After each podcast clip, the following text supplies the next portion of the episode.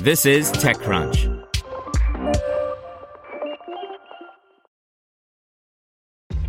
This episode is brought to you by ShipStation. You know, some things take a lot of work, like sending little robots to far off distant planets. And just as that's challenging, so too is running a successful e commerce business, especially when there's so much to do. So I want to introduce you all to ShipStation. Now, I love using ShipStation because of its easy to use dashboard, which makes managing orders and printing labels a breeze and super smooth. Oh, and the customer service is just out of this world.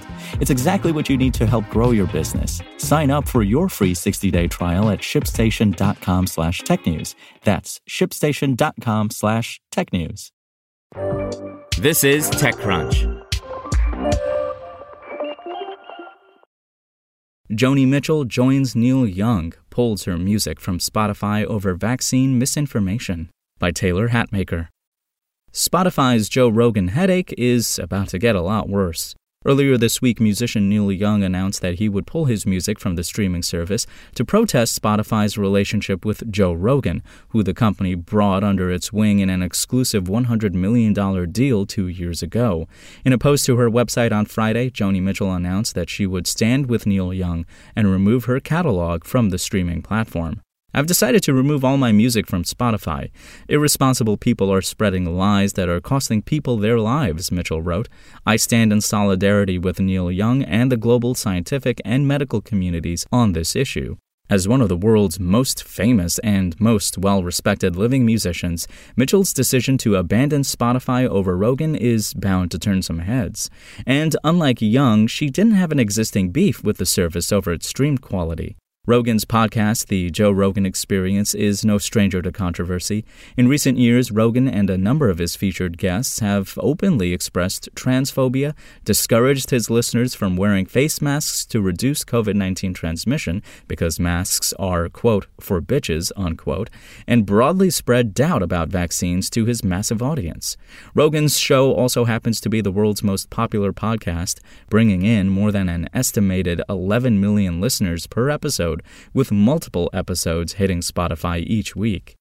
Rogan regularly spotlights guests who peddle misinformation and makes no effort to fact check their claims. His decision to host Dr. Robert Malone, a virologist banned from Twitter for spreading misinformation about COVID 19, prompted hundreds of medical professionals to sign onto an open letter slamming Spotify for profiting off of putting lives at risk as the pandemic rages on. The letter inspired Young to leave the service this week, and Mitchell also linked to it in her own message. Dr. Malone used the JRE platform to further promote numerous baseless claims, including several falsehoods about COVID 19 vaccines and an unfounded theory that societal leaders have hypnotized the public, that letter reads. Many of these statements have already been discredited. Notably, Dr. Malone is one of two recent JRE guests who has compared pandemic policies to the Holocaust. These actions are not only objectionable and offensive, but also medically and culturally dangerous.